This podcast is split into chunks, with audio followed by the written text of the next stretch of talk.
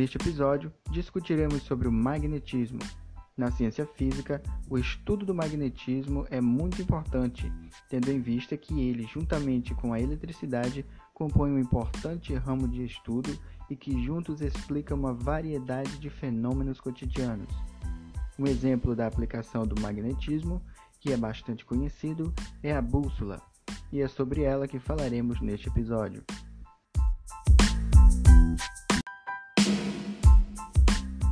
O magnetismo é o ramo da física que se dedica ao estudo de fenômenos que envolvem ímãs e fenômenos relacionados com a presença e interação de campos magnéticos com diversos materiais.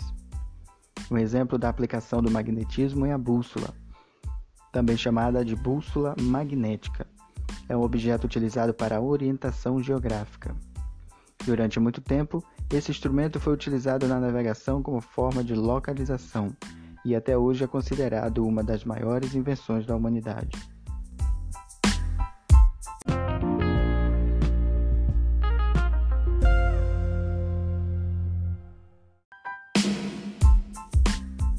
O funcionamento da bússola. Por meio de uma agulha magnetizada colocada de maneira horizontal, a bússola é um objeto capaz de localizar os pontos cardeais. Esses são pontos de orientação do espaço terrestre os quais estão relacionados com a posição do Sol. O Sol aparece todas as manhãs, aproximadamente do mesmo lado no horizonte, e se põe ao entardecer do lado oposto.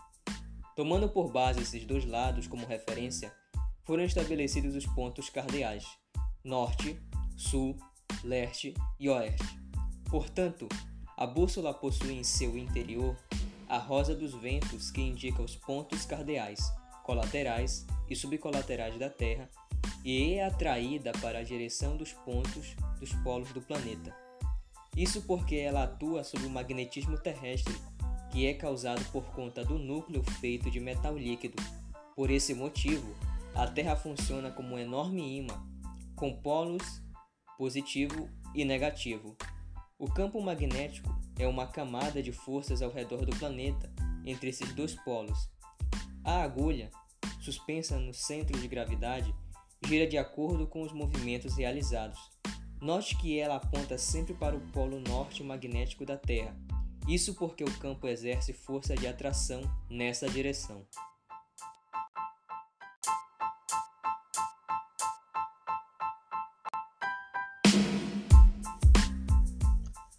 A bússola teve grande importância para o desenvolvimento das civilizações no século XVI na era dos descobrimentos com as grandes navegações. Mas sua história começa no século I, na China, quando foi inventada.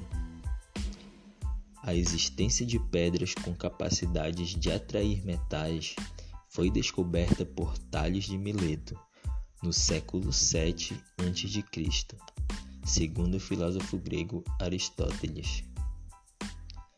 Mas foi no século I que os chineses inventaram a bússola, utilizando como matéria-prima uma colher que apontava para o sul. 900 anos mais tarde, esta colher foi substituída por uma folha de ferro e foi chamada de peixe que aponta para o sul. Ganhou esse nome em razão da folha usada ser em forma de peixe. Os chineses magnetizavam a folha aquecendo-a até ficar incandescente e depois mergulhando-a na água. Em seguida, colocavam a folha em um recipiente com água parada. A folha em forma de peixe magnetizada apontava a cauda para o norte. Mais tarde, no século VI, trocaram a folha por uma agulha suspensa por um fio de seda.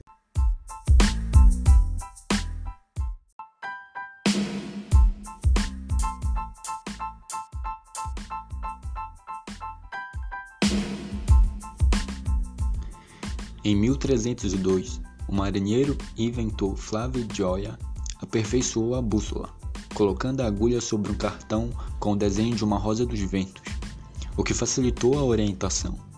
Em alguns dos desenhos, o leste, demarcado na rosa dos ventos, era substituído pelo desenho de uma cruz, mostrando a localização da Terra Santa. Foi em 1417 que intelectuais pertencentes à escola de Sagres, pioneira na tecnologia marítima, desenvolveram o modelo de bússola que conhecemos hoje, protegida por uma tampa de vidro que impedia a interferência de outros metais. Seu nome origina-se do italiano bussola, que significa caixa pequena. Um dado relevante para ser considerado é que o polo norte magnético real seria próximo ao polo sul geográfico, e o polo sul magnético seria próximo ao polo norte geográfico. Porém, para evitar confusões, se convencionou inverter a nomenclatura dos polos magnéticos, de modo que fiquem equiparadas com as nomenclaturas dos polos geográficos. Isso explica o motivo da antiga bússola magnética chinesa apontar para o sul.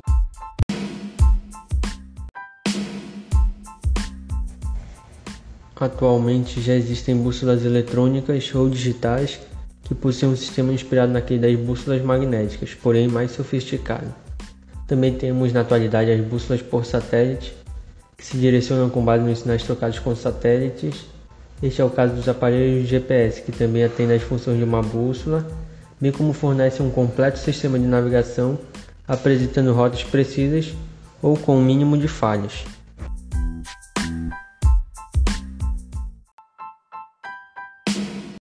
Podemos dizer que desde as antigas navegações e rotas comerciais até os atuais sistemas de GPS que são utilizados na condução de veículos automotivos, cada vez mais as bússolas ou equipamentos similares são necessárias para o deslocamento humano, seja para a simples orientação das rotas a serem seguidas, ou seja para o funcionamento de aplicativos que conectam o cliente com motoristas de táxi ou motoristas particulares, ou até mesmo para o rastreamento de veículos, prevenindo ou solucionando determinados crimes. Então, esse foi mais um episódio dos Desbravadores da Ciência e até a próxima.